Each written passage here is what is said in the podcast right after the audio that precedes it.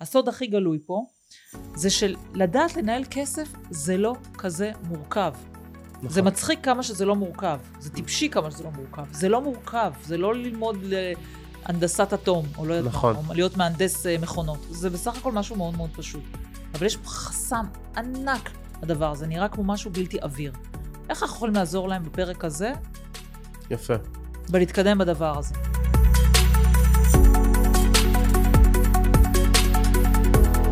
אז כן. מתן שקד, איזה כיף שבאת לאולפן שלי, תודה. כיף להיות כל. פה. אני חייבת. להגיד שאתה הזמנת את עצמך, שזה כבר טוב, אני אוהבת אנשים נכון. שיוזמים דברים. ומה גרם לך להתקשר אליי ולהזמין את עצמך לפודקאסט שלי? יפה. שאלה יפה. אז אה, בכללי בתקופה האחרונה, את יודעת, תמיד עד היום הזמינו אותי לרדיו, לפודקאסטים, ואמרתי, אוקיי, בוא, בוא נשלוף את הכפפות, אני רוצה, המטרה שלי באמת להגיע ולעזור ולתת ערך לכמה שיותר אנשים. זה המטרה, אני מניח, של כולנו, בכל אחד בתחומו, אבל אני ממש מרגיש ב- בלב שלי את ה, מה שנקרא את הפעימה הזאת, השליחות, אז אני פשוט אה, יוצר קשר, פונה, וברוך השם, זה עובד. לגמרי. אז אתה התקשרת אליי, אמרתי, אה, או, רוחני. רוחני מתקשר אליי. איך הוא יבוא אליי לפודקאסט של אה, כסף ועסקים, שזה בעצם האוריינטציה של, של הפודקאסט, אנחנו מדברים או על כסף או על עסקים או על שניהם, זה הנושאים שמעניינים אותי ככה כבעלת עסק וכמשקיעה וכמישהי שמנטורית כלכלית. ודווקא מצאנו באופן אה, מפתיע אה, נקודות אה, ממשק, כי בסך הכל הרי כל מה שאנחנו עושים, גם זה עסקים, גם זה כסף, בסוף בסוף זה התפתחות אישית, בסוף בסוף מגיעים לשלב הרוחני, לגמרי. נכון? כן. אז. תציג את עצמך באמת מה אתה עוסק, ו... ובוא נדבר על איך זה באמת פוגש את האנשים שמש... שיקשיבו לנו, שיקשיבו לפודקאסט על נושא של כסף ועסקים. איפה אתה רואה את הממשק? בשמחה. אז אה, בדרך כלל כשאני מציג את עצמי אני מציג את מה שאני הכי רוצה לקדם, שכמו שאמרנו זה בעצם הסדנאות וההתפתחות הרגשית, הרוחנית, זה השליחות שלי. מהמם. אבל פה, בגלל שאני רוצה, שאנחנו רוצים כמובן לחבר את הנקודות בין החומר לרוח, אז אני אציג את כל, ה, את כל האני כביכול שלי בעולם הזה. אז יש לי את הצד שאני מנחה סדנאות של שלושה ימים בתהליכי ליווי מאוד מאוד מעמיקים רגשיים, רגשית ורוחנית, אה, מנחה אותם אז בוא בקבוצות. תקשיב, אז אתה צריך להכיר אותי קודם כל, כן. דבר בגובה העיניים. מה זה אומר עכשיו מה שאמרת? התפתחות רגשית, זה, זה, אוקיי, מה, בשמחה. מה זה אומר? אז בעיקרון אנשים שחווים ביטחון שהוא בעצם תלוי בסביבה, תלוי במציאות החיצונית, אנשים שחווים מצוקות, אה, אם זה בעצם חרדות, פחדים, כל מיני, דבר, כל מיני Mhm. דברים כאלה ואחרים עם עצמם. אז אני מעביר תהליך שהוא נוגע בנקודות מאוד מאוד עמוקות בתוך האדם. ממש, את יודעת, יורדים לעומק, לומדים איך לנהל את הרגש, איך להביא אותו לידי ביטוי, איך לנהל את המחשבה, מה אני בכלל רוצה, למה אני פה, באמת, באמת לעסוק ב, בפנימיות, מה שנקרא. ולגרום לזה להשתקף במציאות החיצונית. כי משהו שהוא כביכול רוחני, שאין לו אחיזה במציאות, אוקיי? Mhm. אז הוא לא מספיק חזק, הוא לא, הוא לא מוחשי, הוא לא אמיתי. אז Mhm. לצורך העניין בעסקים, בן אדם שהוא באמת מתקדם מבחינה מנטלית, רגשית, והוא בעל עסק והוא מקדם משהו, זה גם ישתקף במציאות שלו, ובמה שהוא חווה ובחשבון בנק שלו, אוקיי? מהמם. ב- ב- בתכלס של התכלס. זאת אומרת, הכל מתחיל אה, קודם כל מהשקט הפנימי שלך? יפה. זה מה שאתה אומר? אז ה... קודם כל הכיוונים הם תמיד תמיד דואליים. זה יכול להיות גם מבפנים כלפי חוץ של אוקיי, אני עכשיו מושך שפע, אני רוצה לתת מעצמי ערך, איך אני יכול לתת הכי הרבה ערך לעולם. ואז אני בעצם יוצר מעין אנרגיה מאוד מאוד חזקה בתוכי, שאיתה אני משפיע ובעצם מתרחב גם מבחינה כלכלית. וגם אם אני יוזם מעשים בפועל ביומיום, אז אותם מעשים יכולים לגרום כביכול לרוח שלי גם כן להתרחב. זה כלומר החומר משפיע על הרוח, על הרגש, וגם הרגש משפיע על החומר. אז זו אתה עבודה יכול שהיא לתת דו לי טיפה. יותר דוגמא, דוגמאות באמת, כאילו שנבין יותר מה זה אומר באמת? איך אני יכולה ביום יום שלי באמת, אה, נגיד אתה אומר פעולות מרחיבות את הנפש, מה זה אומר? יפה. אז קודם כל זה, זה מתחיל בלהיות מודע. אוקיי? קודם כל שבן אדם יהיה מודע לחסמים שלו, את יודעת, הרבה אנשים בכלל לא מודעים, אבל כשהם היו ילדים אמרו להם אין, אין, אין, זה ככה, זה ככה, זה ככה, והם גדלים בתודעה של אין, אין, אין, והם לא מודעים לזה, זה קורה מתחת לפני השטח. חסר לי כסף. חסר לי, אין לי, לוקחים לי, הממשלה, הצבא, רק בתודעה של מה לוקחים לי ואין לי כלום וקשה. וברגע שבן אדם גדל בהוויה הזאת, הוא פולט בעצם את התדר הזה מבחינה אנרגטית, מאוד מאוד קשה למשוך משהו אחר, כי זה מה שאתה מבקש. אתה מבקש מהיקום חוסר, שייתן לך עוד חוסר ועוד סבל, וזה מה שהוא מקבל. מהמם. אבל בן אדם שאומר אוקיי אני לרגע אחד מודע קודם כל אני מודע לזה שהדפוסים שלי והתפיסה כלפי כסף אה, או בכללי כלפי כל חסם אחר היא מקולקלת באותו רגע אני יכול ליצור שינוי. רק מעצם זה שאני מודע לזה שיש לי צורך בתיקון כלשהו בתוכי. וברגע שאני מושך אנרגיה אחרת ואני אומר אוקיי, איפה יש לי שפע? מה כן יש לי בחיים האלה? רק מלהסתכל על כף היד שלי אני יכול להגיד לך שאני יותר עשיר מרוב, אפילו מכל בני, בני האדם. רק מזה שאני רואה את המציאות כמו שהיא ואני אומר וואו, וואו, כמה שפע. ואני אומר אוקיי, אני יושב פה על כיסא שמחזיק אותי. יש פה מים, את יודעת, ברמה הכי הכי בסיסית. Mm-hmm. ככל שאנחנו יורדים יותר לבסיס מבחינת הערכה, Mm-hmm. אנחנו יכולים להגיע להוויית שפע יותר גבוהה. הנה, יש לי את המים, מה, יש לי את. המים לשתות ויש לי את הכיסא לשבת ונוח לי ועכשיו אני במזגן? כן. לא ו- לקבל את זה כמובן מאליו, אתה אומר. בדיוק. כאילו, לקבל את זה- לפני 500 חיי שנה. טובים כי אני יכולתי להיות עכשיו בחוץ ברחום ולא יודעת מה, לקבץ נדבות. בדיוק. כזה. תחשבי שמלכים בימי הביניים לא היה להם תנאים כאלה. כאילו זה נשמע מצחיק אבל לא היה. להם את המנפנפות האלה. כן. כאילו, לא לא. אנחנו חיים כמו ממש בני מלך, ככה אנחנו חיים פה, אבל אנחנו כל כך התרגלנו ליום יום, שתמיד אני אומר, אוקיי, מה אין לי? מה אין לי? למה וואי, אין אתה- לי לזה? אתה אין לי נוגע לזה. בנקודה, הנה אתמול, מקודם דיברנו ככה בחוץ על אה, תאילנד וזה, אתה נוגע בנקודה נכון. שזה מה שאני רואה שם, זה מה שאני רואה במדינות עולם שלישי. לא יודעת אם תאילנד נחשבת עולם שלישי, אבל מדינות שהן כאלה, והייתי רואה את זה גם בדרום אמריקה המון וזה, שאנשים שאין להם כלום, באמת. הילדים משחקים בובת סמרטוטים, או כדור סמרטוטים, אין להם באמת כלום, גרים בפחון, נוזל וד- ודולף, והם שמחים. תסביר נכון. את זה, אתה חייב להסביר את זה, כי זה, זה בדיוק נוגע בעניין הזה. וואו, קודם כל, זה שאת מעלה את זה, זה אוטומטית מעלה בי המון, כי אני הייתי בתאילנד לפני שבע שנים בערך, בדיוק ב- ממש בתחילת התהליך שלי מבחינה רוחנית, גם עסקית, זה היה בדיוק הנקודת פתיחה, ופשוט הייתי בשוק, כשראיתי את התאילנדים חיים באיזה צריף קטן, באיזה בונגלוס, לובשים סמרטוטים, והם מבסוטים, אמיתי, אין, אבל. אין, כן, אמיתי, נכון. אותנטי, מבסוטים נכון. ברמות ש, שקשה מאוד לתפוס ולהסביר, זה ממש משך נכון. אותי. והם פשוט הגיעו לרמת הערכה כלפי המציאות, שאנחנו צריכים ממש ממש להתאמץ כדי להשיג, אוקיי? וזה לא כי הם יותר טובים, פשוט לנו, ככה המציאות זימנה, יש הרבה יותר קשיים. המטריקס פה בישראל, כלומר המעגל הזה של לקום, עבודה, משפחה, שאני, לחיות בתוך הבית, אנחנו בסוג של מעגל נעול. אצלהם יש להם יותר אופציות, כלומר יש להם יותר אופציה לחיות בשקט, אם עכשיו, לא יודע מה בן אדם רוצה, יכול לקחת את זה, לקנות את זה, כאילו יש להם כל מיני אופציות, הולך לעבוד שם, מביא כסף. אצלנו, אנחנו בסוג של אה, מטריקס מאוד מאוד אינטנסיבי. אני אגיד לך איך אני קוראת למטריקס, זה מעניין שאתה אומר את זה מטריקס, אני, אני, אני רואה את זה אחרת, זאת אומרת אותו דבר אבל בכיוון אחר. כן. אני רואה את זה שלמשל אני, אם אני יושבת פה בישראל, אני צריכה עכשיו את ה-20 אלף שקל בשביל להתקיים, בסדר? בשביל השכירות, של כן. בשביל זה, זה, זה, זה. תאילנדי צריך אלף שקל, אז אמנם הוא גם מקבל, ב, אה, צריך אלף בת, אז הוא גם מקבל את זה בשתי בת לשעה, או משהו כזה. אז כאילו מצד אחד אני יכולה להגיד, יש לי פה מפלצת מאוד גדולה של אה, הוצאות שלהם אין, כלומר הוא לא קונה אז אין לו אוטו ואין לו זה ואין לו זה ואין לו זה. אבל אני חושבת שיש שם עוד משהו שאני לא על, עליתי עליו במובן הזה, במובן היותר עמוק הרוחני. יש שם משהו שהוא מעבר לזה, כי גם השכר שלהם הוא גם בהתאם. יפה, אז מה מעבר לזה? יפה. בדיוק אה, נתת את הספתח שמה שבאתי להגיד זה מדהים, איך הכל מחובר. זה, זה ממש, הם, הם לא רואים חשיבות בחומר. הם לא רואים את החשיבות של אוקיי, אם יש לי את זה, אז כביכול יש לי. אצלנו, זה, ככה זה מדבר, כמו, בדיוק כמו באמריקה. משם למדנו את זה אגב, כן? שככל שיש לי יותר, יותר uh, מסעדות, יותר uh, הוויה, יותר רכב, כאילו יותר, uh, יותר חומר, אז יותר טוב לי, יש לי יותר נחת. אבל הם מלכתחילה, לא מעניין אותם לקנות עכשיו את כל סוגי הגבינות. כן. לא מעניין אותם, הם- תביא את האורז עם הירקות, אה, איזה כיף, סבבה, הכל טוב. לא מעניין אותם לבוא כל היום לשדרג את הבית או לשדרג את הרכב. יש להם, מבחינתם, הם בסדר, הם מסודרים, אוקיי? הכי קרוב לזה שנמצא בישראל, יש לי אה, דודה, אחות של אימא שלי, שעברה לגור במושב בדרום, שקוראים לו שזף, מושב שהם הקימו.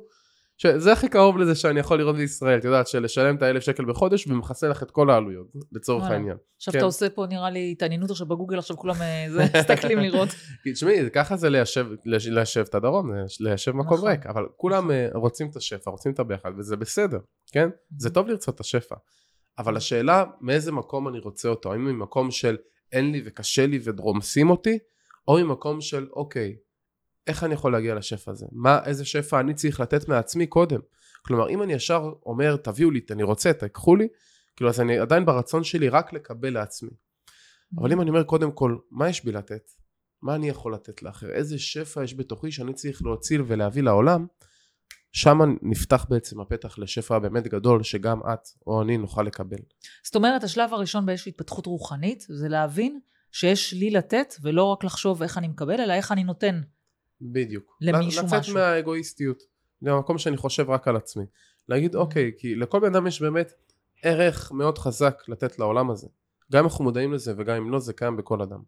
ועצם זה שאנחנו עושים עבודה רגשית, רוחנית, כדי להגיע ולדעת, להיות מודעים למה הערך הזה, ואנחנו עושים עבודה כדי לתת אותו, אז אנחנו מקבלים עזרה. אז השפע, פתאום אנחנו נחשוב בקנה מידה גדול של איך אני עושה, לא יודע מה, איזה כנס בינלאומי. מבינה? סתם לדוגמה. אבל זה כבר רמה אפילו יותר גבוהה, כי אני מסתכלת הרבה אנשים, נכון, יש הרבה אנשים שלא יודעים מה, הם, מה הייעוד שלהם ומה הם רוצים לעשות ו, ומה באמת הערך שלהם, ויש כן אנש- אנשים שיודעים את זה ואומרים, וואלה, החלום שלי זה לפתוח עסק שהוא כזה וכזה וכזה. נכון.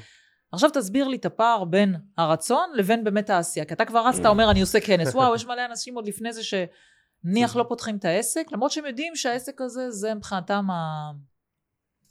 הדבר שלהם, והם לא עושים את זה.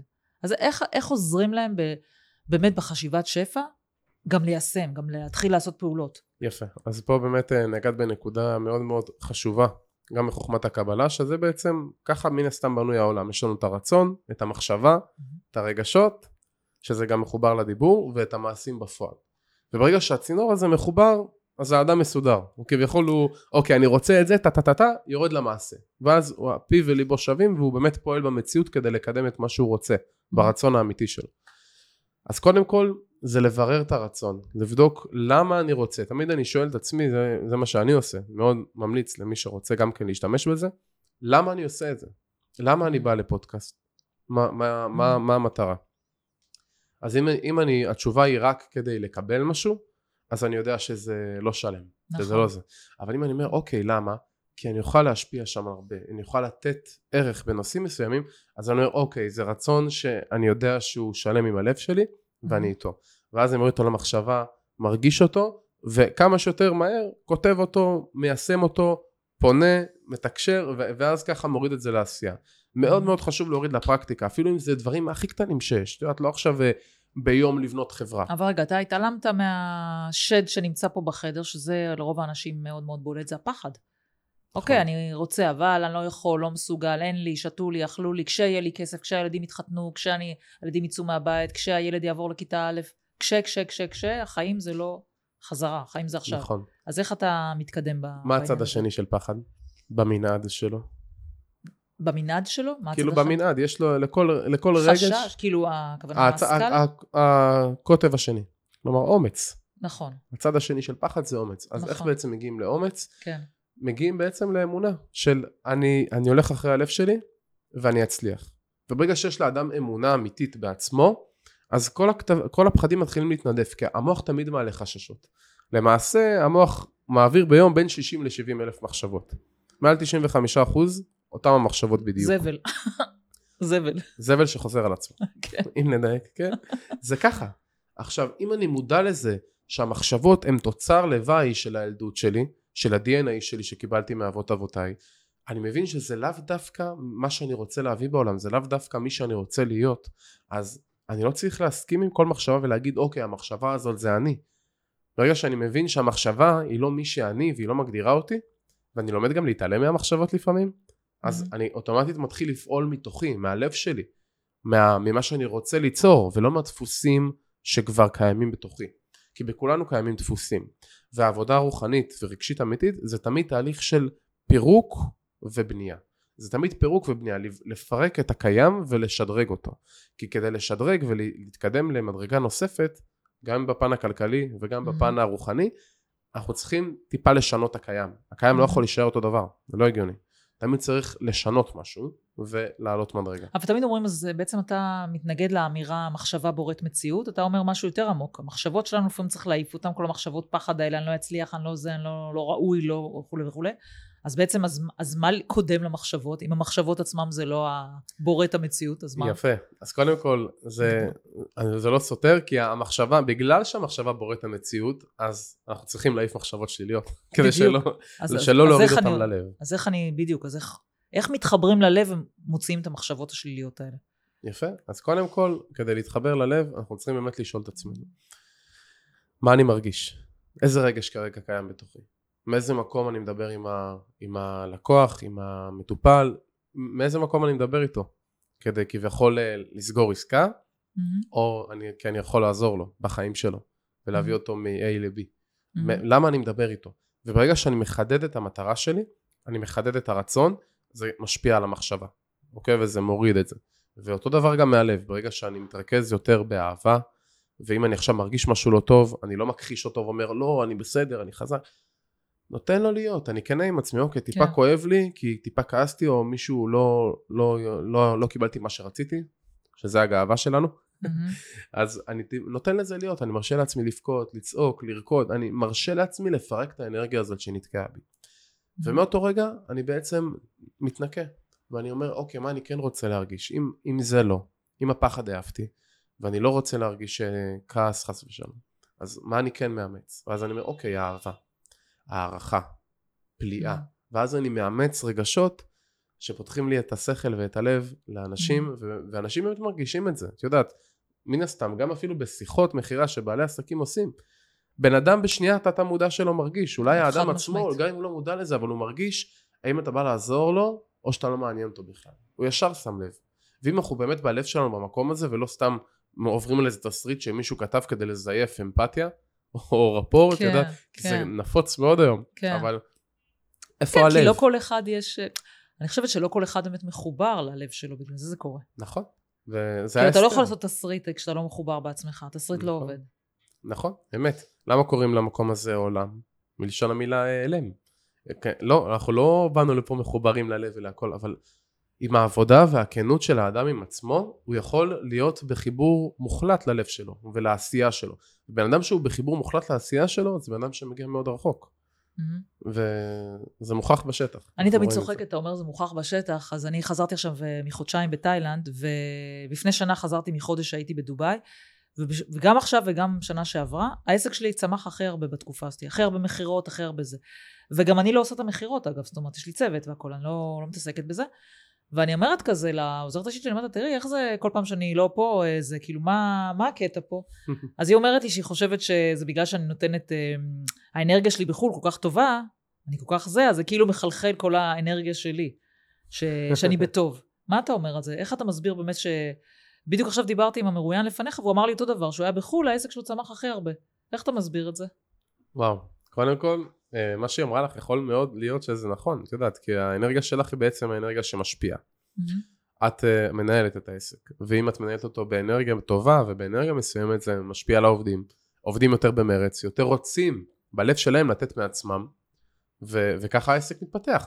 כי בסוף אם עובד עובד כדי יאללה למה השעה וללכת, כן, לא ילך טוב, במיוחד שזה עסק שקשור בתקשורת עם בני אדם, שזה כמעט כל העסקים. כן, אז כן. זה משפיע מאוד, כי אם בן אדם עובד מהלב שלו, כמו שאמרנו, זה מורגש, ואם זה משתקף במכירות, אז ברור שזה משפיע על העסק. אני יכול להגיד לך שלפני שלוש שנים בערך, יצא לי ללוות אה, ליווי די אינטנסיבי אשת מכירות, אה, על בעיות של חוסר ביטחון, שזה, את יודעת, זה קריטי, גם. לתחום, מאוד מאוד. גם אי אפשר לשרוד בתחום הזה בלי ביטחון עצמי, כי כולם כן. אומרים לך לא, רוב הזמן נכון, אומרים אבל לך אתה לא. יודע, היא למדה, היא למדה הרבה, היא התפרנסה מזה, ברוך השם, בסדר גמור, כן. אבל בשלושה וחצי חודשים, שמתחילת התהליך לסופו, היא שילשה את המחזור שלה. לא הכפילה, היא שילשה, כפול כן, שלוש. כן, כן. רק מזה שהיא היא בנתה ביטחון שהוא באמת אמיתי, היא מדברת ממקום הרבה יותר אותנטי. אז אין כמעט אה, בן אדם שאומר לה כאילו וואלה לא תעזבי אותי, כאילו לא, היא באה לעזור, היא באה לתת, אז אנשים מרגישים את זה, מחמם להם את הלב, נכון. והם לא, ואם הם יכולים הם איתך. אני. קודם כל, אה, בגלל זה אני מאוד נהנית לעשות את הפודקאסט. כי פודקאסט, אני לא באה למכור כלום, אני באה לתת ערך נטו, וכיף לדבר עם אנשים, אני נהנית. עכשיו ברגע זה שאני עושה את זה. לגמרי. ואני חושבת שהכי מחמם לי את הלב, שבאמת אנשים אומרים, וואו, כאילו, אני מחכה לפרק הבא שלך לפודקאסט, אני מחכה לפרק הבא. זה כיף לי, כי זה כאילו נותן לאנשים איזושהי השראה בדרך שלהם וטיפים, נכון. ואתה יודע, לי הייתה התגלות מסוימת ש... שבעקבותיה הבנתי שאני רוצה לעשות scaling בעסק, כי אני מאוד אוהבת לתת את, ה... את ההשפעה הזאת, אני לא רוצה לתת השפעה רק לאחד על אחד, שהייתי עושה ליוויים אחד על אחד, אני רוצה לתת השפעה באמת על כמויות של אנשים. וכמויות של אנשים זה לא בא בקטע של הכסף, זה בא בקטע של להיות משפיעה על כמויות של אנשים. כי מבחינתי החזון שלי, בהשפעה. שכל משפחה במדינת ישראל תדע איך להתנהל כלכלית נכון. זה מה שהייתי רוצה שיקרה. מדהים. שכאילו לא יהיו אנשים שעוד אה, לא ידעו מה זה קרן השתלמות, ולא ידעו מה זה קופת גמל, ויעשו טעויות כמו שאני עשיתי 42 שנה, לא 42, אבל כמה, ש- 20 שנה טעויות, כל מיני טעויות כלכליות.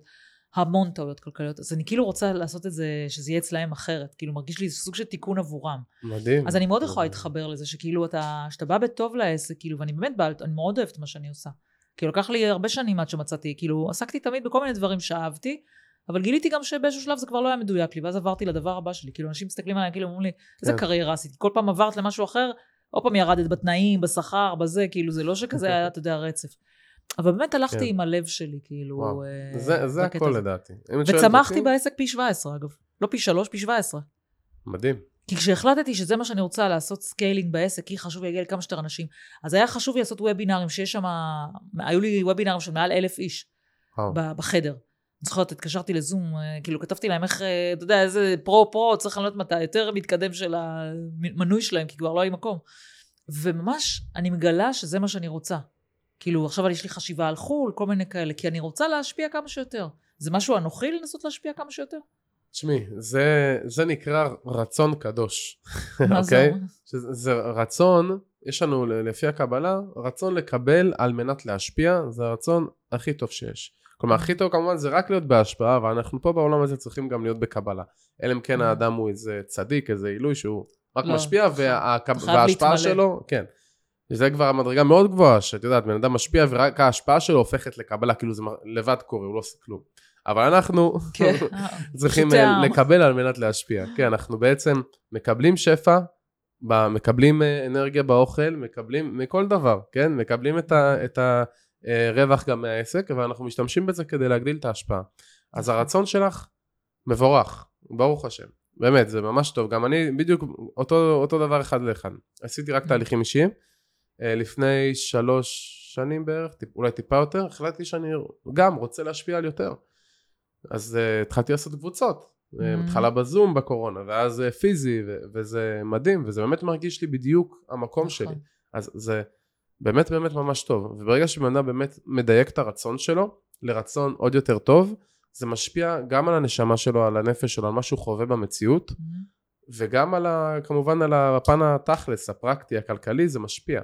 כי בן אדם עכשיו שאומר, טוב, אני אעבוד בעבודה הזאת כדי לעשות 30 בחודש, כן. אבל אני סובל שם, מה אתה עושה? כאילו באמת, הבן אדם הזה, אני אגיד לו, מה אתה עושה? מה אתה עושה לעצמך? בשביל מה? הכל עפר במילא בסוף, כן? אנחנו מדברים ישר. כן, כן. הכל בסוף אנחנו הולכים, אה, אני יודעת, יש אנשים שקשה להם לשמוע את זה, אבל נכון. בסוף שמים על 2 מטר 60, נכון. לא לוקחים איתנו כלום, כי מטר אנחנו... שישים זה טוב, אני ראיתי עכשיו עם הצמצומים זה כבר בטח אה, זה זה פחות. בקומות. כן, בדיוק. החומר מתגלגל, האנרגיה נכון. שלנו תמיד נשמרת, כן? יש את חוק שימור האנרגיה, אבל הגוף שלנו, הכ- הכל בעצם בסוף מתנדף. אז אם את הולכת עם הלב שלך, ואת שמחה במה שאת עושה, זה שווה את הכל. אני מעדיף שאותו בן אדם יכניס שש ויהיה מאושר של נכון. החיים, יעבוד מהלב, נכון. מאשר שיהיה מבואס, יסתכל כל היום על השעון וירצה להגיע הביתה. כל החיים הולכים ככה, וזה לא שווה גם מיליארדים, זה לא שווה. שואלת אותי, זה, זה, זה שיגעון. אין, אם את אומרת לי מה זה הגדרה של שיגעון, זה שיגעון. זה לעשות משהו שהוא לא קשור ללב שלך. זה נקרא עבודה זרה. כי העבודה הזאת שאתה עושה היא זרה לך, היא לא בפנים. וואו, לא אבל. יש כל כך, אתה פוגש מסביבך כל כך הרבה אנשים שנמצאים במקום הזה, יש המון אנשים שאני מכירה בגלל ש... זה, בגלל זה מאוד לא חשוב. לדבר על זה. את יודעת, כל אחד לוקח את הדברים למקום שלו, ללב כן. שלו, אבל אני, מחובתנו מה שנקרא, אני לשים את האמת על השולחן, כדי גם עכשיו, בן אדם אפילו בן 60, מחליט שהוא עושה שינוי, זה מדהים. Mm. זה עושה את הכל. את יודעת, אפילו ביום האחרון אתה עושה שינוי, זה משנה את האנרגיה שלך לגמרי. תמיד אתה יכול גם לשנות. בוא. תמיד, תמיד. המוח לא גמיש להיות, גם אה, בגיל 100. כן. זה... זהו, להיות, לא להיות מקובעים. כן. אתה נורא צעיר. כמה אתה?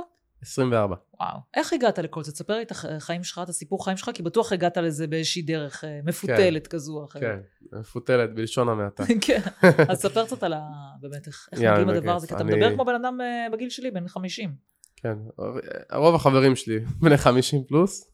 יש לי שותף באיזה מיזם שאני עובד עליו בן 71. כן, זהו, נראה לי כן. אתה מתחבר טוב.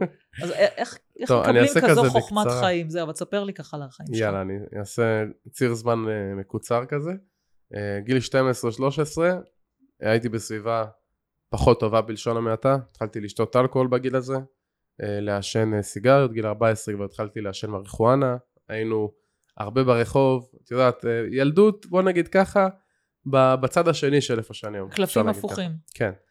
ובגיל 16-17 כבר התחיל להיות לי מעין כזה, קול פנימי כזה של סקרנות מאוד חזקה לגבי התודעה, לגבי המוח, לגבי מה קורה פה, למה אני חווה את מה שאני חווה, מה, האם- מה אפשר לשנות, מה אפשר לעשות, והתחלתי סתם איך לקרוא. הגעת לכזאת תובנה בגיל כזה? מה, משהו עלה- הצית עלה- את זה כאילו? משהו ראית? משהו נחשפת? האמת שלא, זה איך פשוט, פתאום בגיל כזה, מח- אני לא יודעת. זה, זה מתנה, אני באמת, את זה אני לא יודע להסביר עד הסוף, זה פשוט, אה, פשוט היה בי כזה, זה, זה היה בי, היה לי תהייה וסקרנות לגבי מה זה המציאות הזאת ומה באנו לפה לעשות, וזה כמובן קשור לשורש נשמה שלי ולמה שאני עושה פה, אבל זה גיליתי בשלב יותר מאוחר.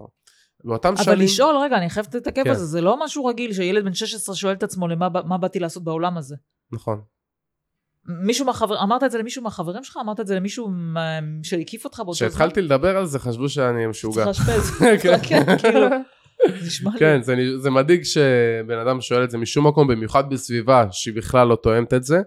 אה, בגיל 17 ומשהו כבר ממש התחלתי באמת לעיין בזה יותר לעומק ולחקור את השמניזם, בודהיזם, זה מה שעשיתי בהתחלה.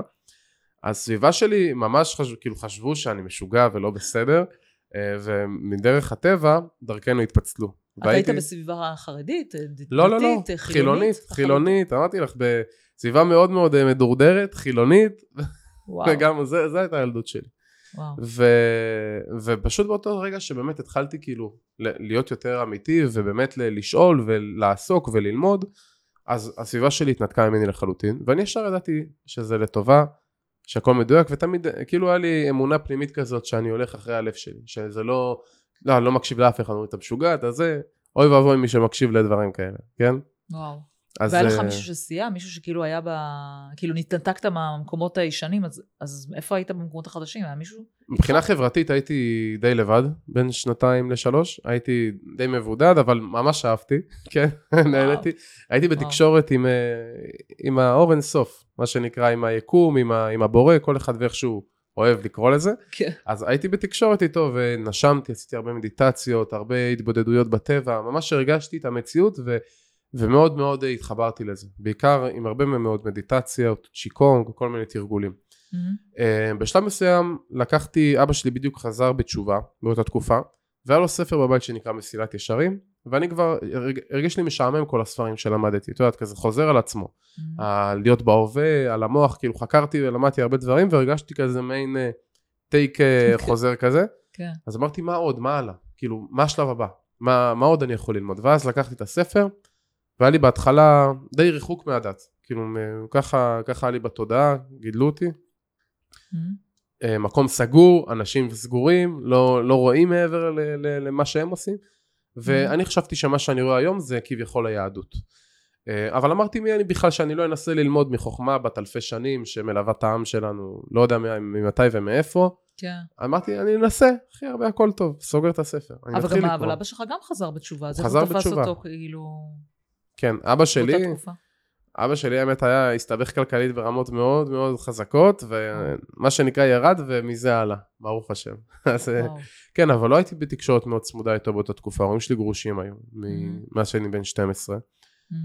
ולא, לא, כי הייתי רואה אותו פעם בשבוע, לא היינו מדברים יותר מדי על הדת או על דברים, לא, כי לא הייתה יותר מדי השפעה. אבל בכל זאת לקחתי את הספר, מתחיל לקרוא אותו, אני קורא ובוכה, קורא ובוכה, קורא ובוכה, ואני לא מבין, וכל מה שכתוב שם, דברים ותובנות שכבר הבנתי עם עצמי, כבר כתבתי לי, הכל כתוב שם בצורה הרבה יותר מפורטת ומעמיקה ממה שאני הבנתי, ודברים שאני אומר לך, שאני אומר זאת המציאות האמיתית ואף אחד לא יכול להגיד לי אחרת, זאת האמת, ומה מה שסותר את זה, מבחינתי לא אמת, כי כבר הייתי במקום של ידיעה פנימית לגבי המציאות. והכל פשוט כתוב שם, בצורה הרבה יותר עמוקה ומפורטת ברמות שלא יכולתי לדמיין בכלל, ואני פשוט קורא ובוכה ובוכה, בוכה מהתרגשות מכמה שאני לא יודע. הבנתי כמה אני לא יודע באותו רגע ושמחתי, כי הבנתי שיש לי עוד הרבה מה ללמוד. וואו. ואז שם התחלתי ל- ללמוד הרבה קבלה, טניה, כאילו התחלתי באמת להתפתח בעולם הזה, אה, ואז הכרתי את אשתי. אגב, גם בגיל 18 פתחתי את העסק הראשון שלי, אה, קורסים זה דיגיטליים. מאוחר, מה זאת אומרת? זה מאוחר כן. לאור מה שאתה מספר. כן, כאילו. יחסית מאוחר. כן. כן, לפני גיל 18 גרתי באילת, ניהלתי חוף. אה, אז, זה אה. כן, אז זה- היה לפני. אבל בגיל 18 כבר החלטתי לפתוח אה, עם שתי שותפים, פתחנו אה, חברה למכירת קורסים דיגיטליים, תחום ההתפתחות העסקית, אה, אישית ומנטלית, כאילו ממש אה, משולש.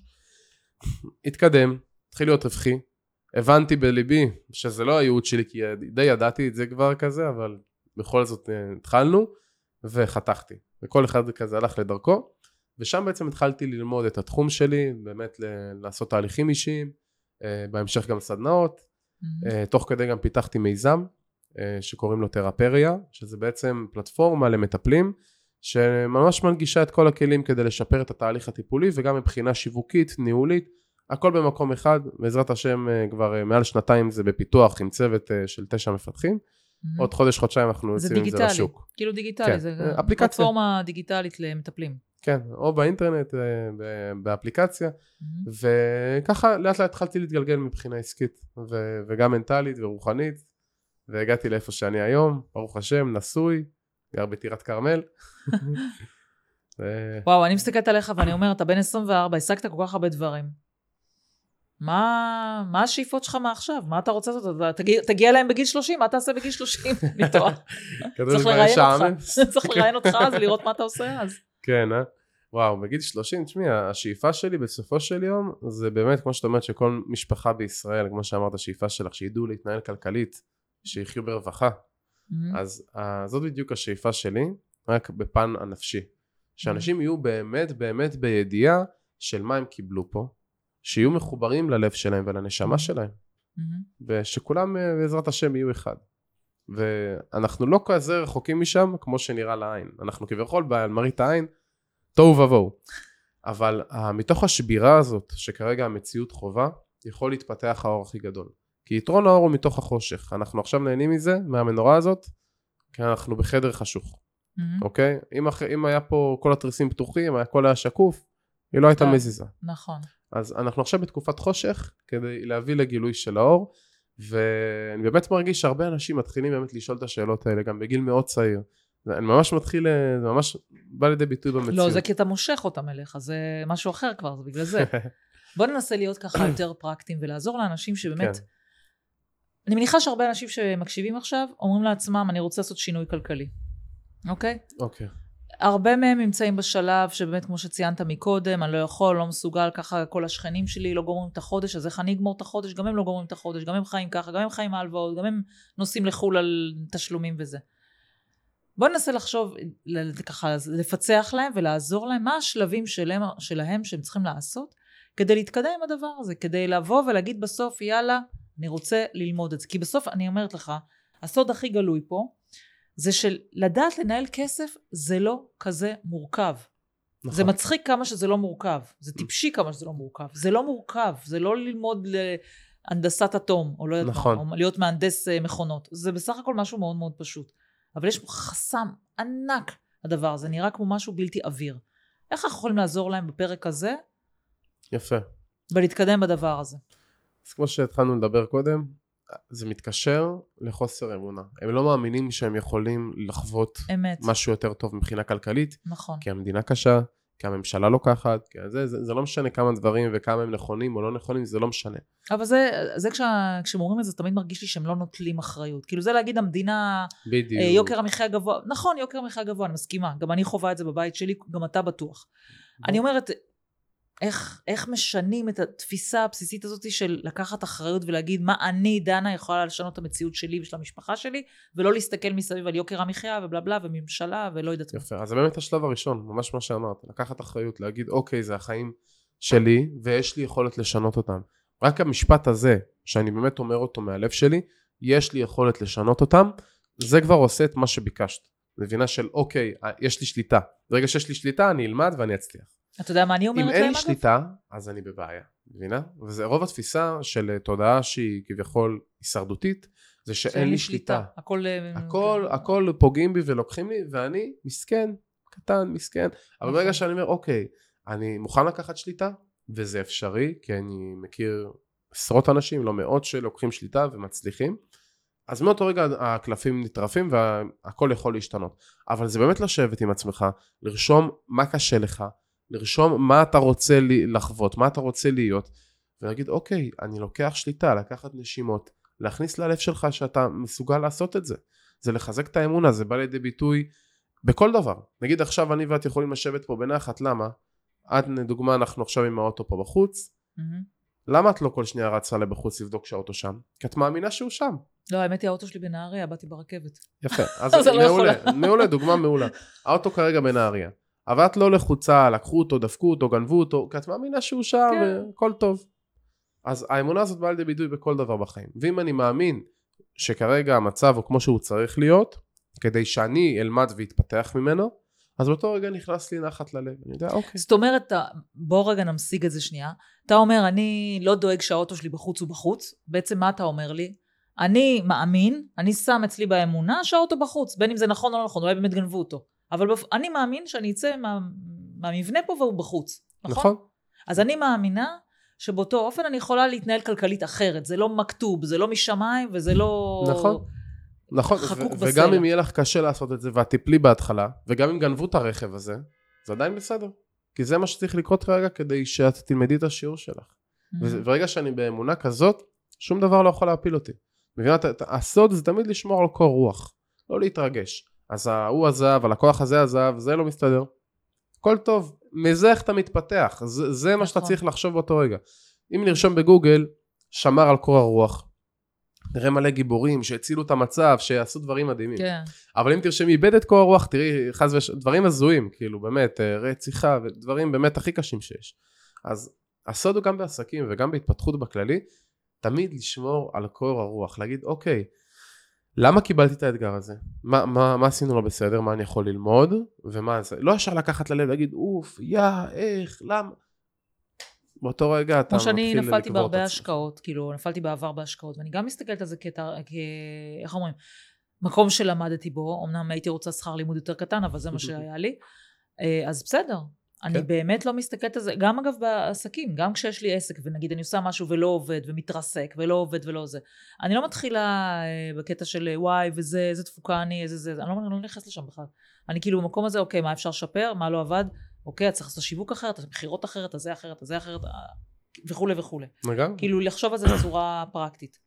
אותו דבר פה, זאת אומרת, אתה אומר בעצם, בוא, תראה מה שלא עובד לך, נסה לשנות את זה. נסה לראות למה זה לא עובד לך. בדיוק, וגם אם- ואם זה לא עובד זה עדיין בסדר, אני, אני מי שאני היום מורכב מ-99% טעויות ונפילות, ו... וכישלון. כן, וכישלון, נכון. אבל זה בסדר גמור, אני מבין את זה, אני מבין שהכל זה שיעורים, וברגע שאתה באמת בשכל, בדעת שלך, ובלב שלך, אתה מבין שזה פה ללמד אותך, וזה בא להועיל לך להמשך הדרך, אז אתה, אתה תמיד תתקדם. לא משנה כמה נפילות זאת יהיו, אומרת, לא להילחץ בדיוק. מהדבר הזה. כי גם אם אנחנו עולים לפעמים קצת יורדים וזה בסדר אבל אם אני לא נלחץ ואני בלמידה אז תמיד תבוא עלייה אוקיי אבל אם אני מתחיל להגיד אוי ואני מסכן ולוקחים לי אז אוטומטית אני שם את עצמי באיזה קופסה ואומר אוקיי תישאר פה פה בטוח קטן. תתמסכן יותר קל אבל אם אתה בוחר לשבור את הקופסה הזאת זה דרוש פה להיות מאוד מאוד כנה עם עצמך להגיד לא אני מוכן לעשות את זה אני מודע לכוחות שלי אז אחד הדברים הנוספים שהייתי רוצה להגיד לכל הצופים בבית תשבו עם דף ועט תכתבו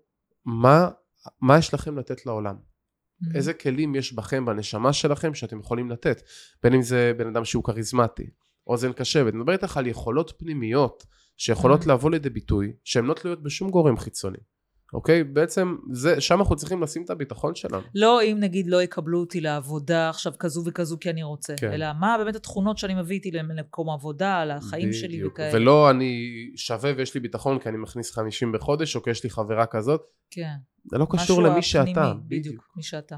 זה, זה הביטחון האמיתי. וברגע שהוא לא תלוי בשום גורם חיצוני, אתם יכולים לצאת לדרך, מה שנקרא ב- בפן אבל ההתפתחותי. הרבה אנשים לא רואים את זה. אני בעברי הייתי יועצת קריירה, ואז הייתי עובדת עם אנשים בדיוק על הנושא הזה של אה, למצוא את הכוחות שלהם הפנימיים. והרבה פעמים היו אומרים לי, תקשיבי, וזה, אין לי שום כישרון, אין לי שום משהו להעביר הלאה. כי לפעמים אני הייתי, הייתי מנסה למצוא איתם גם אפשרויות, נגיד לעסקים קטנים אפילו, עסק קטן ביום שישי שאתה עושה ככה וככה.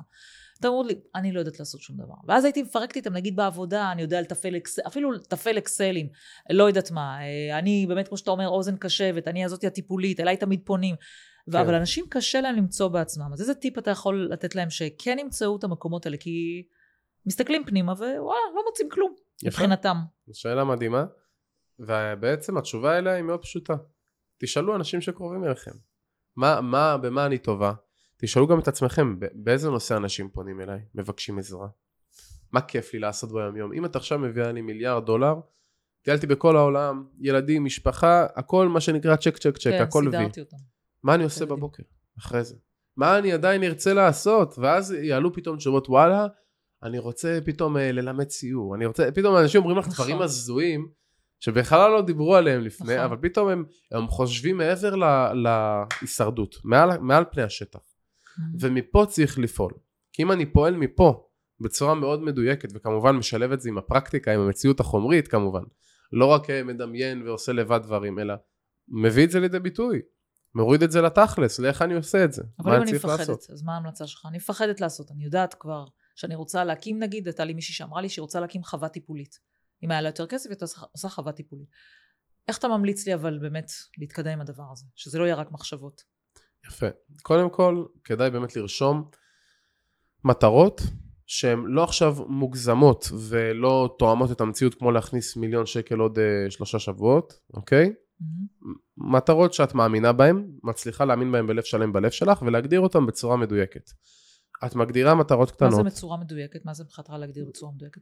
זה נגיד לא להגיד אני נגיד בן אדם רוצה להרזות זה לא אני רוצה להרזות, זה אני רוצה לרדת, קילו. בדיוק, אני רוצה לרדת חמש קילו או שלושה חודשים, משהו בדיוק. שהוא הגיוני, אז אני אומרת בכלכלי, אני רוצה להתפרנס נגיד מהכנסה פסיבית של 500 שקלים, או 1,000 שקלים, או יפה. כאלה. מה שאת מאמינה בו, אם את מאמינה ואת יש כן. בידע, ביכולות שלך להגיע לחמש, לעשות את זה לחמש אלף בחודש, את יכולה? מבינה? זה, זה אפשרי. השאלה מה בן אדם מאמין. כי בן אדם שעדיין, כמו שאת אומרת, אין לו שום הכנסה פסיבית, כנראה צריך להתחיל מ-500. אני רוצה 500 משמעית. פסיבי עוד חודשיים מהם, לדוגמה. אוקיי? מה שהוא נכון. יכול להשיג. אז. זה לרשום את זה על דף, לשים את זה מול העיניים, לנשום לתוך זה, ברמה של לקום בבוקר, לעשות נשימות, ולהתחבר לזה, להגיד, אוקיי, אני, אני בשלווה, יש לי, אני באמת לעבור מה יש לי בחיים, תמיד להיכנס לשפע הזה שוב ושוב ושוב. ואם אדם באמת חווה הרבה קשיים ופחדים בתוכו, זה גם בסדר לחלוטין ללכת לטיפול ולהיעזר באיש מקצוע, זה לא בושה. לכל בן אדם צריך מראה שתשקף אותו. גם אני הולך לבן אדם שעוזר לי לשקף את עצמי ולהתקדם בדברים שאני רוצה להתקדם בהם, ברמה שלי ובמה שאני רוצה לעשות. מהמם. וזה לדעתי דבר מבורך. אה, אם זה תהליך קבוצתי או אישי, זה, זה תמיד טוב למי נכון. שצריך. כי אתה לא רואה את הדבשת של עצמך הרבה פעמים, אתה צריך את מישהו שיסתכל על זה. נכון. לפעמים גם יש דברים יותר עמוקים, את יודעת, דברים שהם ממש מהילדות, שדורשים טראנס, שדורשים באמת להיכנס פנימה, יותר לעומק, וזה דורש טיפול. אבל אם בן אדם עכשיו רוצה לעשות תהליך עם עצמו, אז זה כמה דברים, זה להגדיר מטרות בצורה נכונה, לדעת מה אתה בכלל, קודם כל מה המטרה גם, ברצון, כמו שאמרנו, לשאול את הלמה, למה, למה, למאיזה מקום אני עושה את זה, ומה ירגש אותך במטרה הזאת? בדיוק. לא רק מטרה כזאת שנשמעת כזה, טוב, אני רוצה ג'יפ. נכון? מה ירגש אותך? אם באמת ג'יפ מרגש אותך כי אתה רוצה לנסוע בפנן ועם השיער מתנפנף ברוח, סבבה. אבל צריך להתרגש, למ... להתרגש עם זה, נכון? נכון. ומה באמת מרגש? משהו שהוא די משאיר חותם. אצל אנשים, אצלך, זה, זה באמת הדברים שהם, נכון, אתה אומר וואו, הבן אדם הזה כאילו שינינו לו את החיים, כן. הוא כבר לא אותו דבר, ואז, כן. ואז אתה אומר איזה כיף, איזה כיף ש, ש, שעשיתי, שאני הייתי הגלגל שעזר כן, לדבר הזה. הצינור שהזרים את זה, זה ממש, זה מדהים, זה העונג הכי גדול שיש למעשה. לגמרי. יש על זה סיפור, אה, שנייה, בוא נסיים קודם את הכלים, כן. אחרי זה זה יברח לי. אוקיי, אז אמרנו לדייק את הרצון, לשאול את הלמה, ולדעת מה תעשה שיהיה לך מיליארד דולר, מה אתה עושה ביום יום, כדי באמת לפעול ממקום מאוד חזק. דבר השני, להוריד את המטרות לפרקטיקה, לרשום אותן בצורה מאוד מאוד מדויקת, שאתם מאמינים בה, בצורה מאוד מאוד טובה, כמו שאמרנו. דבר שלישי, להיות כנים. אה, כואב לכם בלב, מרגישים פחד, לא להתרגש, שמרו על קור הרוח, ותיתנו לרגש אפשר גם. לכתוב את זה אגב. הרבה פעמים אה, כתיבה מאוד עוזרת לשחרר את נכון. החסמים האלה. פשוט לכתוב את זה. זה בסדר לכתוב שאני מפחד. אמת? רק הדף רואה את זה, כאילו, מה אכפת לך מה שאתה כותב? הדף סובל הכל. נכון, אז יש הרבה דרכים לפרק אנרגיה. אה, מה זה אימושן? E זה אנרגי, כן. אימושן תנועה. נכון. אנרגיה בתנועה. אז בכתיבה, ריקוד, בכי, צורה מעולה, כן? זה מפרק אני רק המון. לא יודעת, אני לא מתחברת לזה, אני רק יש לי כאב ראש אחרי זה, זה הדבר היחידי, זה מעצבן אותי שיש לי כאב ראש אחרי הבכי, זה לא משחרר אותי, זה עושה לי כאב ראש. כן, אבל העניין בלשרת את הרגש זה גם תמיד להיות בקבלה. כלומר, אני עכשיו, יש בי כאב ואני מקבל אותו, אני אומר, אוקיי, תצא ממני. מרשה ללב שלי להרגיש. לא, לא אומר לו, לא, תעיף את זה, לא כיף לי. כן, לא נעים לי בגוף, לא נעים לי בראש, עזוב אותי. כן. אני, אני נותן לכאב להיות. נותן לו, בסדר. לא, לא שופט, לא שופט. רק בקבלה, ואז האנרגיה ממש משתחררת ואנחנו מרגישים הרבה יותר הקלה. אז זה, זה לגבי לשחרר את הפחד. Mm. לתת לו מקום. לא, ברגע שאני לא מפחד מהפחד ואני אומר אוקיי זה בסדר שהוא קיים. זה בסדר. אני רוצה לתת לו מקום, אני רוצה לשחרר אותו, כבר עשינו פה צעד מאוד מאוד משמעותי. וכל הכלים שאנחנו נותנים פה זה באמת אה, אפשר להגיד מתכון באמת להגיע לתודעת שפע שבאמת מושכת שפע ובאמת מתחברת לקרקע. Mm. אז זה לא, זה לא מסובך מדי, אבל זה כן. קשה ליישם את זה כן. בחיים. כן, זה הרבה עבודה. נכון, אבל מי שרציני, יגיע לזה. נכון. אז uh, הרבה כנות, כנות עם הלב, זה באמת שלב מאוד חשוב. לפרק. זאת אומרת, לא לברוח, אגב, עכשיו אני רואה, אני מסתכלת על זה ואני אומרת לעצמי, בטח אנשים אה, אומרים את זה ואחר כך בורחים לטלפון שלהם, לעשות משהו אחר. זה, מה שאתה אומר פה בעצם זה להסתכל לתוך הלב שלך, שזה מה שאולי אנחנו לא, שאנחנו מפספסים פה בדרך. אגב, זה נופל מעולה לזה שאני, היום כבר יש לי כמה עשרות פרקים כבר, שראיינתי אנשים ומעניין אותי לדעת מה הם עשו שינוי, ואני חושבת שמה שהם עשו שינוי, וזה בדיוק מה שאתה תיארת, בגיל 16 אמנם, שזה עוד לא נתקלתי, אני חייבת לומר, נתקלתי באנשים מעניינים, אבל אה, זה לעצור רגע ולשאול שאלות, לשאול את עצמך שאלות. בדיוק. למה? כי מה זה סימן שאלה? זה כמו כלי, נכון? כמו לחזור להיות לילדים, כמו לחזור להיות ילדים בעצם, בדיוק, באיזשהו מובן. נכון, שילדים להיות שואלים כל הזמן. למה. כן, כאילו- בדיוק. הבת שלי כל הזמן, למה אימא, למה? בסוף אני כזה, די. כאילו, חופרת. באמת, אה, וואי, אמרת את זה ממש ממש מדויק. הסימן שאלה הוא ממש כמו קערה, אוקיי? ברגע שאנחנו שואלים, אנחנו פותחים קערה כדי לקבל את האור, את התשובה, אוקיי? אז השאלה היא שלב הכרחי בהתפתחות שלנו. אם לא נשאל, לא נקבל תשובה. צריך לשאול ממקום אמיתי, כי ברוחניות כולנו ילדים. אולי בחומר אנחנו חושבים שיש לנו, אה, שהתבגרנו, יש לנו עסקים, אה, זקן, ילדים, אז אה, אני כבר לא ילד. כן. אבל אנחנו ילדים. ברוחניות, ברגש, אנחנו ילדים, ואנחנו תמיד יש לנו לאן להתפתח. וככל שאני מבין שיש לי עוד הרבה לאן להתפתח, אני יכול להתפתח יותר. כי בן אדם, את יודעת, תמיד כשבן אדם בא לעשות תהליך, קודם כל אני עושה איתו שיחת התאמה, אני קורא לזה. את יודעת מה המטרה של השיחה הזאת? זה בעצם לבדוק האם אותו אדם באמת באמת מוכן לקבל. בשל, כאילו, בשל לתהליך. בן אדם שאומר לי, תשמע, כן, אני טוב לי, ברוך השם, הכל זה, אבל מסקרן אותי מה שאתה עושה, אני אומר לו, תשמע. החמאת לי, זה מדהים. אבל זה לא, זה לא בשבילך. אני אומר לו כאילו מהלב, אין לך למה לבוא, כי זה לא, לא יישב עליו, אין לו כלי להכיל את זה. אבל בן אדם שבא ואומר לי, אני חווה את הכאב הזה, אני חווה את הזה, והוא באמת שואל, מה אני יכול לעשות? אני יודע שיש לו כלי להכיל את התהליך. מהמם. וזה הדבר הכי חשוב שיש. אז אם תמיד אני זוכר במוח שלי שיש לי עוד מה ללמוד ואני שואל שאלות, אני תמיד בהתפתחות. אבל ככל שאנחנו מתפתחים זה יותר קשה להגיד אני לא יודע, כי אנחנו יודעים כביכול משהו, אבל אנחנו עדיין לא יודעים כלום ביחס ל... אתה. יודע איפה אני חווה את זה, זה מצחיק, זה אומנם קצת אה, גשמי כזה, אבל אה, יש לי אה, קורס למנטורים כלכליים. והחבר'ה שמגיעים לקורס זה קורס מאוד ארוך, של כמה חודשים טובים, וכשהחבר'ה מגיעים זה בדרך כלל חבר'ה שעשו דברים בחייהם. אה, מנכ"לים, סמנכ"לים, אנשים שעשו, כאילו, יש להם קריירה מפוארת מאחוריהם, דברים כאלה. כן, באמת הם רוצים את זה אולי לפנסיה, או עוד עבודה, או עוד דברים כאלה, או משהו שבאמת לנשמה שלהם וזה. ואז הם חווים את זה, כשהם נפגשים עם הסטאז' הראשון וכל הדברים האלה, הם כאילו, אני מרגישה מאצלם שהם חווים את זה, זה כמו באמת ילדים שחווים, אבל כן יש להם את המטען, הם באו עם איזשהו מטען חיים וזה, והם עדיין כשהם נתקלים בזה פעם ראשונה, זה נורא נורא קשה להם פתאום להכיל את הדבר הזה, לעשות סטאז' למישהו, ואולי אם אותי שאלה שאני לא יודע, וכל מיני דברים כאלה. ואז הרבה פעמים זה מזכיר לי באמת, כאילו, את הקטע הזה של אה, אתה יודע פתאום כמה שאתה לא יודע, וזה יכול להיות מלחיץ מאוד, במיוחד מישהו שכבר בתחומים שלו מאוד יודע. כן. כלומר, אנשים באים, אתה יודע, מהנדסים, יש שם אנשים שמהנדסים, רופאים, יש שם כל מיני, עורכי דין, יש שם כל מיני... אה, למה זה לא מקצוע. נעים להם אבל לדעתך? אני חושבת שזה שם אותם שוב במקום של כאילו ילד קטן שלא יודע, ופתאום, וואו, יש לי כאילו... במקום לראות, וואו, איזה כיף, יש לי פה עכשיו חדר ענק של למידה, זה מלח- מלחיץ. פתאום אתה רואה את עצמך קטן עוד פעם, ופתאום יפה. אתה, וואו, צריך עכשיו... איך אני אדע את כל זה? למרות ש... כשאתה חושב על זה בצורה רציונלית, גם, גם לא ידעת להיות רופא, לא נולדת להיות רופא או עורך דין, או זה, גם, גם למדת את זה. נכון, אז זה מלחיץ אותם שוב לחזור כביכול לנקודת אפס, אבל את כן. יודעת מה באמת מקשה עליהם? מה מקשה על כל בן אדם למעשה בקטע הזה? זה האגו. של להגיע, אוקיי, אני מבין, אני מומחה, אני יודע, אבל פתאום אתה מגיע למקום שוואלה, אתה לא. אז פתאום האגו כאילו נשבר, אתה נכנס עוד פעם לאין, לכאילו לביטול כזה של, כן. אוקיי, אני פה ללמוד, אני לא פה לתת. אז זה מאתגר, אה, אבל זה למעשה הדבר הכי הכי חשוב שיש להתפתחות שלנו. את יודעת, כתוב, מי, ש, מי שקטן בעולם הזה, גדול בעולם הבא. מה זה אומר? מי ששם את עצמו תמיד כקטן, כתלמיד, שסופג ידע ויודע ללמוד מכל אדם, אז בעולם הבא, כלומר שזה גם עוד עשר דקות, העולם הבא זה מחר, הוא יהיה יותר גדול, כי הוא ילמד יותר, הוא יתפתח יותר, מזה שהוא שם את עצמו כקטן. אבל מי שגדול בעולם הזה, כלומר בהווה, זה העולם הזה, קטן בעולם הבא. כלומר מי ששם את עצמו כגדול ויודע, הוא לא לומד כלום, הוא כמו כוס מים מלאה שלא מסוגלת להכיל לו טיפה. ובגלל זה, זה זה מתכתב בדיוק עם מה שאמרנו, גם עם נכון. השאלה.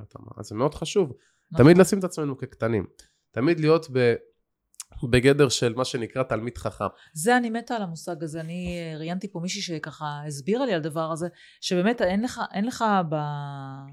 בחברה החרדית אין את הנושא הזה של באמת ה- כאילו פרופסור זה אלא אתה תמיד אתה תלמיד חכם כי תמיד אתה יכול ללמוד עוד ואני מאוד אהבתי את המושג הזה כי זה באמת שם אותך מקום ענב מקום שגם יכול להכיל עוד לימודים ויש הרבה אנשים שכמו שאתה אני. מה זה מסכימה איתך יש אנשים שבאים אתה רואה שהכוס שלהם מלאה לא נכון. משנה מה תגיד הכוס שלהם מלאה זה מורכב, בגלל זה אני אומר לו בהצלחה. באמת רוצה שהוא יצליח. אבל אין לי איך צריך לעזור. לרוקן קצת כן צריך לרוקן את. הכוס בדיוק. אין, אין איך לעזור. באמת אין. אין. כאילו, גם אם אתה מנסה, זה לא נתפס, זה יכול לעשות רק נזק. אז מרחיק, ואז מתישהו, אם הוא מוכן, אז הוא בא, ואז זה באמת עובד. את יודעת, כי ברגע גם שאתה יודע באמת ל- ל- את מי את מביאה לתהליכים שלך, התוצאות הרבה יותר טובות. וואו תקשיב זה מה ואז זה נכון אחוזי ההצלחה הם כמעט טוטאליים, ו- וזה מדהים. נכון. וזה ממגנט ומביא עוד המון שפע. נכון, אני רואה אנשים שנגיד אה, באו ואצלי לתוכנית למשל, אה, או שהתעניינו, ואתה רואה שהם לא, לא בשלים לזה.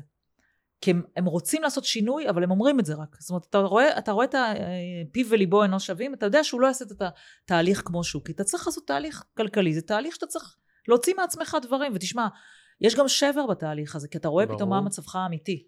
זה. נורא קשה לבן אדם לראות מה מצבו האמיתי, כי אז זה משליך עליו, מה אני כישלון, מה אני מול הילדים שלי, איך אני נראה עכשיו, אני רואה שאני כל חודש במינוס של 20 אלף שקל, לא הייתי כזה מודע לזה, מדי פעם כיסיתי וזה. המראה לפעמים היא נורא נורא קשה. אבל אם אתה בא ממקום שאתה אומר, באתי ללמוד, באתי להשתפר, הכל, אה, איך אומרים, אפשר עוד לשנות, אפשר עוד זה, אז זה נורא כיף, כי אנשים שבאים לא בשלב הזה, אני גם אומרת להם, בואו, זה לא מתאים, אתה צריך עוד להתבשל. ויש אנשים שחוזרים אחרי שלוש שנים.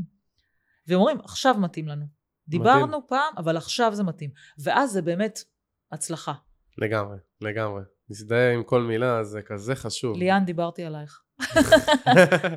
אז אנחנו צריכים באמת אה, לשים לב, לדייק את עצמנו גם וגם אחרים. זה באמת המושג, מה זה תלמיד חכם? מי תלמיד חכם? מי שתמיד שם את עצמו כתלמיד, הוא חכם.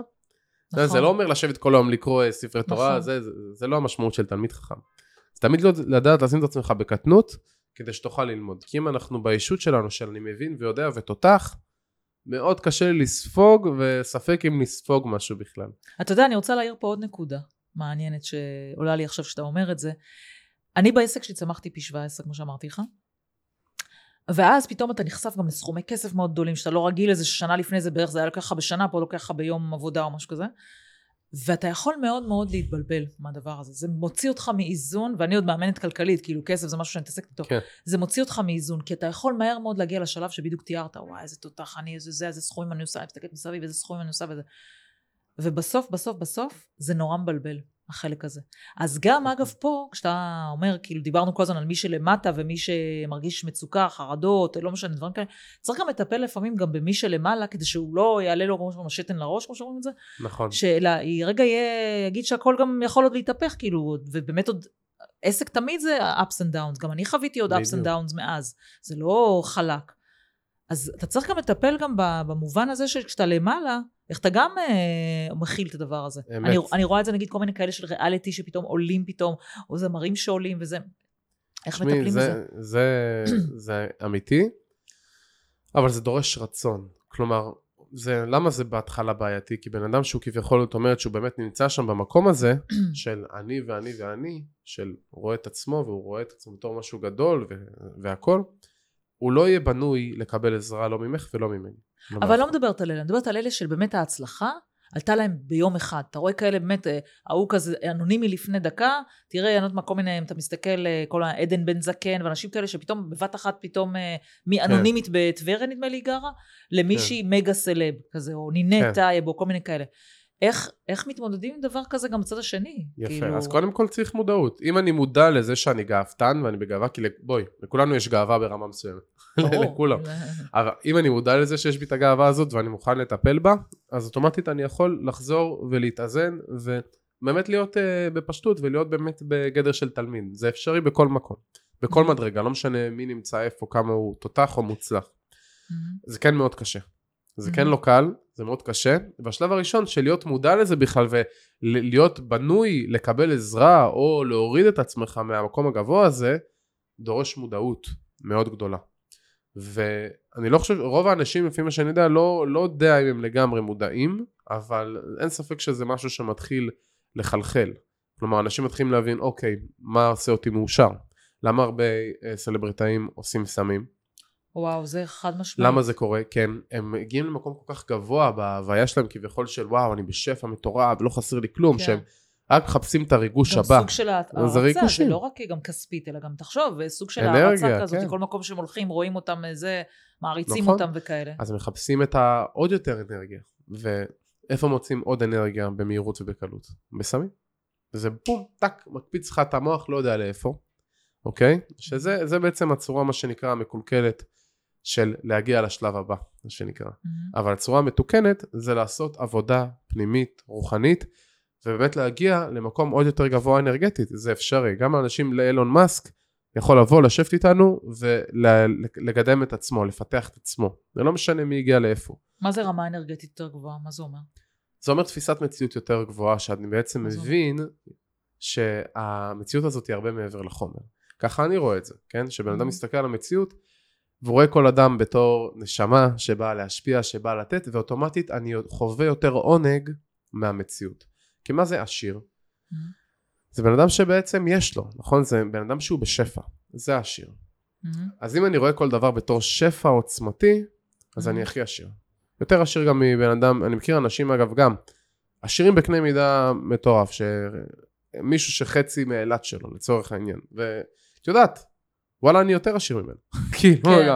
גם, עברתי לו את זה, אני חושב שאני יותר עשיר ממך, כאילו אני, אני מסתכל על העולם, מסתכל על העצים, על הרחוב, על אנשים, על הטבע, ואני, למה? אני רואה את ליהנות- השפע. זהו, אתה יכול ליהנות מפרח שאתה רואה בצידי הדרך והוא לא?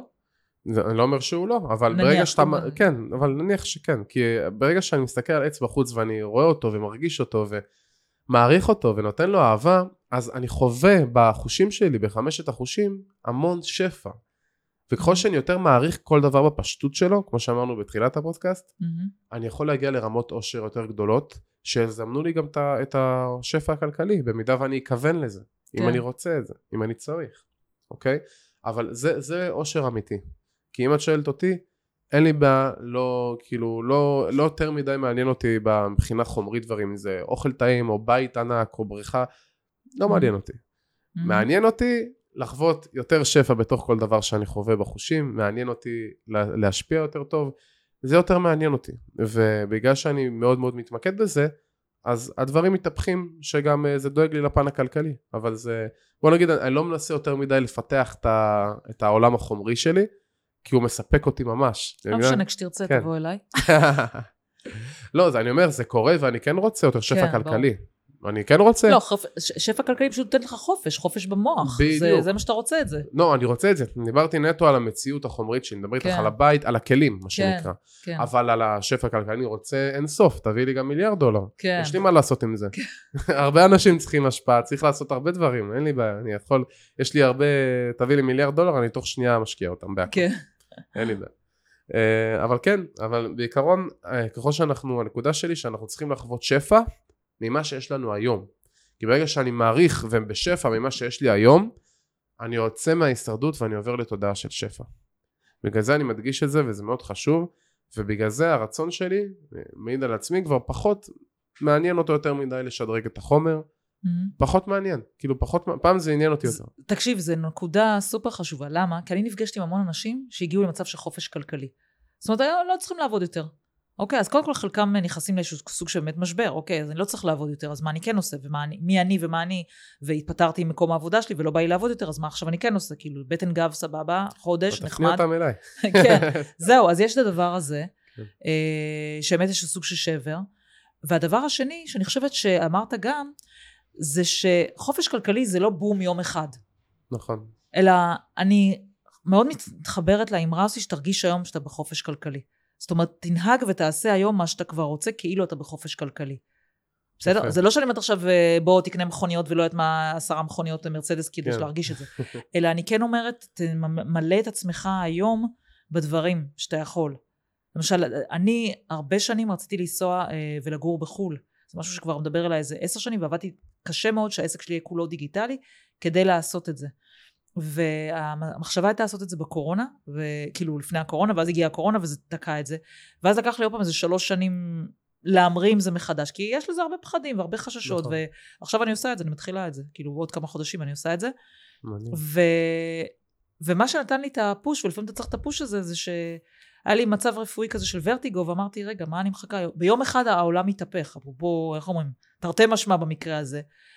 אז למה אתה מחכה? ואני נורא היום מסתכלת על אנשים שמחכים למשהו, קשה, וזה מפריע לי, מפריע לי כאילו בהוויה שלי. למה אתה מחכה? ויש לי המון אנשים ששומעים עצוב. שאני הולכת לעשות את זה, וכל הזמן אומרים לי, וואי, זה החלום שלי, זה החלום שלי. ובא לי כזה לנער ולהגיד, אז למה את לא עושה את זה? או למה אתה לא נכון. עושה את זה? נכון. כאילו, למה אנשים כל כך מוותרים על הדברים? בסוף מתים. זה לא סוד, מה שנקרא. תשמעי, זה, זה נקודה מאוד חזקה, ולדעתי זו הנקודה הכי חזקה שכרגע קיימת במציאות הזאת, והיא נקראת חוסר אמונה. חוסר אמונה. אנשים לא מאמינים שזה אפשרי. אפשרי בכלל או אפשרי עבורם? אפשר, אפשרי, אפשרי בכלל ועבורם. זה תלוי באיזה רמה, כן? יש כאלה שהם לא, לא רואים שום דבר, וגם לא את עצמם. כמו אנשים שאומרים, כל הנשים בוגדות. כן. כן. כאילו אתה אומר, כמה נשים הכרת? כל 40 העשירים, מתוך אה, אה, 7 מיליארד? כן, או, או כל העשירים נגיד אה, נולדו ככה, מה שאתה יודע שזה הרבה פעמים יש לך עשירים חדשים שלא נולדו, נולדו עם להפך עניות, אה, זה אמונות. מקבילות. כל בן אדם שיוצר הכללה בפה שלו שהוא מכליל, תדעי שיש לו אמונה מקבילה. זה לא משנה אם הוא מדבר על ערבים, חרדים, עשירים, זה, זה לא משנה. יש לו הכללה, וזה נובע ממצב מצוקה או מטראומה כלשהי בתוך תת המודע. ומה שאת אמרת זה בעצם ליצור, אה, אני גם מעביר את זה אגב, כן זה מדהים שאת אמרת את זה, אה, בדיוק את השיטה הזאת של תכנות תת המודע, שבעצם ליצור תרגול, אה, כל אחד ממש מותאם למה שהוא רוצה, למטרות שלו, ולהיכנס ב, בלב לאמונה מאוד חזקה של אני אוחז בזה, כאילו זה קרוב אליי, אני יכול, אני, אני כבר שם, ולהכיר תודה על זה שאתה שם, כאילו ממש לשים את עצמך שם, מהמם. וככה אתה משנה את האנרגיה שאתה פולט, כי יש לנו שדה אנרגטי מסביב לגוף שלנו. ממש ברמה המדעית אני מדבר איתך, כן? יש לנו שדה אלקטרומגנטי של חשמל. שהוא מושפע מהרגש. ברגע. שהרגש שלנו הוא רגש חיובי של אהבה, אז זה מתרחב. זה משפיע, זה גדל. ברגע שאנחנו בהישרדות, בכאב, בפחד, אז אנחנו מצטמצמים, וההשפעה שלנו למציאות נעלמת. כאילו אנחנו, אין לנו שליטה. כאילו אני אומר, טוב, אני אה, מסכן, אוקיי? אבל אם אני באהבה, אז אני גם מקבל באהבה את מה שמגיע אליי, גם אם לא ציפיתי אליו. מהמם. ואני גם יכול להשפיע ממה שכן יש לי ברשותי. אז התדר הזה, אנחנו יכולים להשפיע, אנחנו יכולים לשנות אותו. יש לנו שליטה עליו, זה מדהים. נכון. מדהים, מדהים, מדהים. בגלל זה אני כל כך חשוב לי שאנשים י- יישמו את זה. תחיה, תחיה את האמת שלך. את החיים של מי אתה חי. זה, אני אומר עוד פעם, זאת עבודה זרה. כשאתה עושה משהו Mhm. שהוא לא קשור ללב שלך, למטרות כאלה ואחרות, אתה עושה עבודה זרה. מהמם. למה חרב בית המקדש? מהמם. על עבודה זרה. מה אתה עושה? תעבוד עם הלב שלך. אם אתה עובד עם הלב שלך, העולם מתקיים בזכותך. אתה נותן אהבה, אתה, אתה חי, אתה אשכרה חי. אתה עושה עבודה שהיא לא קשורה ללב שלך, אתה סובל, ואתה גם לא בגדר חי. אתה אפילו לא נחשב חי במאה אחוז. כן, אתה שורד כזה, אתה מעביר את החיים, אתה מעביר יום יום. שם הייתי, בילדות שלי, הרגשתי שאני חי אולי על 10 אחוז. כ- כמה זמן לך לעשות את זה? כפרה עליך. לא, ברוך השם לא הרבה, ברוך השם. בן אדם בן 24, כמה היה לך זמן? כן. מה נותן לך את הכוח? וואו, קודם כל הידיעה שכל מה שאני חווה במציאות הזאת הוא פשוט פלא אחד גדול, הכל מורכב מאנרגיה, כלומר המודל הכי עדכני של אטום, אטום מה שמרכיב חומר בכל המציאות, מורכב מ-99.9999% אנרגיה, כלומר כל המציאות בעצם בנויה מאנרגיה, שמתקשרת איתי, עוזרת לי, משקפת לי דברים שאני לפעמים צריך להיות אמיתי ולהתמודד איתם גם אם הם מאשימים אותי. ואני עובד עם המציאות ואני חווה יותר ויותר שפע בכל דבר לאט לאט בהתפתחות. יש ירידות יש עליות אבל אני בקבלה. אז אה, עצם האהבה והשליחות שלי בעולם, זה מה שנותן לי אנרגיה, זה מה שדוחף אותי. וכן, לפעמים אני עושה דברים שאני פחות אוהב, שהם יותר טכניים, יותר אה, כביכול שיווקיים, יותר כן. דברים ש... אומר, אוקיי, פחות לשבת בפודקאסט ולדבר על הדברים שאני הכי אוהב. אבל גם שם, העבודה שלנו זה להכניס כמה שיותר את הלב ולאהוב את זה ולהרגיש את השליחות שלך, גם כשאתה עכשיו עושה את המשהו הפחות כיף, גם זה חלק מהשליחות, זה חלק מהמעגל, אז גם. שם להרגיש את האהבה, וגם אני עובד על זה כרגע. באמת לחוות את זה 24/7, כי לפעמים זה פתאום טאק, בורח לי, אני עושה איזה משהו, ופתאום אני לא ברגש הזה, אני לא בפוקוס. אז ככל שאנחנו יותר שם, אנחנו יותר מזמנים למציאות שלנו את מה שאנחנו רוצים. זה גם בסדר לקבל לפעמים שאתה לא 24-7 גם מבסוט אה, מהחיים, אלא גם זה חלק מהדבר הזה. זה מה זה בסדר? זה חובה, כן, בלי בדיוק. זה אנחנו נשתגע. בדיוק. כן, וואו. לגמרי. מתן, אתה באמת מדהים, אני חייבת להגיד לך. בגיל כזה צעיר להגיע לכאלה תובנות, אני עדיין לא מצליחה להבין איך אה, עשית את הדבר הזה. ואני צריך לראיין אותך עוד עשר שנים ולראות איזה, לא יודעת מי תהיה, אני... מה אתה היית רוצה להיות עוד עשר שנים? איפה אתה היית רוצה לראות עצמך? תשמעי, אני חושב עוד אנחנו עשר שנים... מקליטים פה פשוט כדי שאחרי זה נבדוק, אז תגיד. אין בעיה. אז השאיפה שלי זה לא, לא יודע איפה אני אהיה ומה אני ארצה, אני גם, אני גם יש לי מאוד מאוד אהבה, אהבה מאוד עזה אל הלא נודע. כן. אני, לא, אני לא יודע הכל, אין לי את כל התשובות, אבל איפה אני מכוון ש, שיהיה עוד עשר שנים, זה מציאות שונה, לא רק אצלי. זה ליצור השפעה, בהתחלה לפחות פה, על עם ישראל, Mhm. בהמשך על כל העולם. שהתפיסת מציאות שלנו תהיה שונה. שאנחנו נראה Mhm. רוח ולא רק חומר, זה, זה, זה השאיפה שלי, ואם אני אראה התקדמות בפן הזה, עשיתי את שלי. אתה צריך ללכת אז למדינות uh, שהן פחות מערביות. המדינות המערביות, אגב, אתה מקודם אמרת את זה אפילו על צמחייה ואפילו על דברים, כאילו, כן. אם אני נגיד מטיילת בניו יורק, בטיים סקוואר, או מטיילת ב... לא יודעת מה, באיזה אי נידח uh, עם טרופי, אין ספק שאני מרגישה יותר טוב שם ולא. בניו יורק. נכון, כי זה יותר קרוב אלייך. כן, אני מאוד מרגישה את החיבור הטבע, אני מאוד מבינה על מה אתה מדבר. ואני אומרת, אז אתה צריך יותר uh, להיות uh, במקומות האלה, פחות במקומות המערביים שכבר די קצת התקלקלו מבחינתי. יפה. תשמעי, אז uh, מצד אחד, על פניו זה נראה נכון, מצד שני, איפה אפשר להשפיע הכי הרבה? במקום הכי חשוב. למקולקלים, למקולקלים. כמו שאמרנו, יתרון האור מתוך החושך. נכון. אז כדי ליצור את ההשפעה אני צריך להיות בחושך. זה בעצם שליחות. כי אם אני אומר, אוקיי, מה שמתאים ל vibe שלי, לאנרגיה שלי, מה שיעשה לי טוב, אי, לגמרי, קופנגן, כן. נהנה, מדהים, שקט, הרמוניה, אבל בסופו של יום, אני חי, מבחינתי כולנו אחד. ואם אני רוצה להשפיע הכי הרבה ולעזור הכי הרבה, זה במקום שהכי צריך. Mhm. אז, לא, אז זה במקום של לא חושב על עצמי, כי אני על עצמי, איתך לגמרי, ואולי גם נעשה את זה לאיזה תקופה, את יודעת, לחוויה, לש- באמת לתדלק כן. יותר אנרגיה, כן. אבל בכללי מבחינת איפה אני משתקע להשפיע, במקום. הכי הכי הכי קשה, יותר קשה מטיים סקוויר, תל אביב. כן, לגמרי.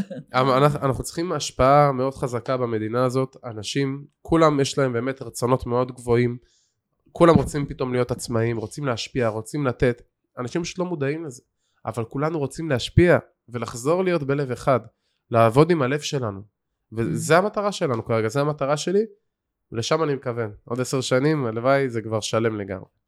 אז בנימה אופטימית הזו אנחנו נסיים את הפרק, זה משאיר אותנו בהרבה חשיבה והרבה... הרבה באמת, אה, בוא נגיד, אה, לקחת דברים, להפנים אותם, אה. ובעיקר להיות בתקווה, נראה לי. זה מה שעולה הרבה מה שאתה אומר. הכל יכול נכון. להשתנות עוד. להיות באמונה ולהאמין בעצמי, בעצמי שלנו, בעצמיות. להיות שם באמונה. האמונה שם זה מה שבונה את האנרגיה שלנו לעשות מה שנרצה. זה הכל מתחיל פה. לוקח את הכל. תודה, תודה. תודה לך, תודה רבה דנה.